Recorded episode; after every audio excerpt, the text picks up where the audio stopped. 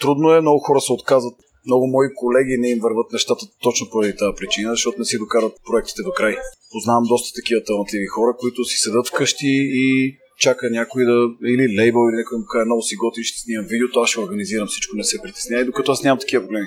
На мене, ако нещо ми запали лампичката в главата, аз до два месеца ще го имам на видео и вече ще е в YouTube.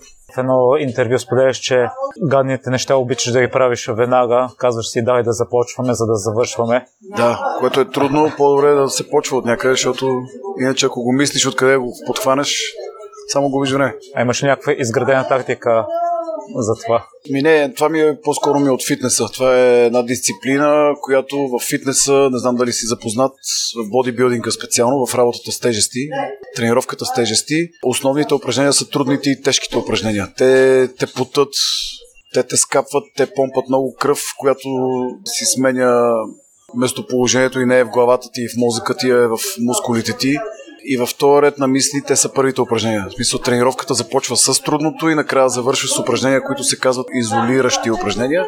И те са упражнения за релев, такива с леки килограми, дето само изпомпваш, изпомпваш и очертаваш мускулатурата. Трудните упражнения се правят в началото и това ми е оттам, тази тактика.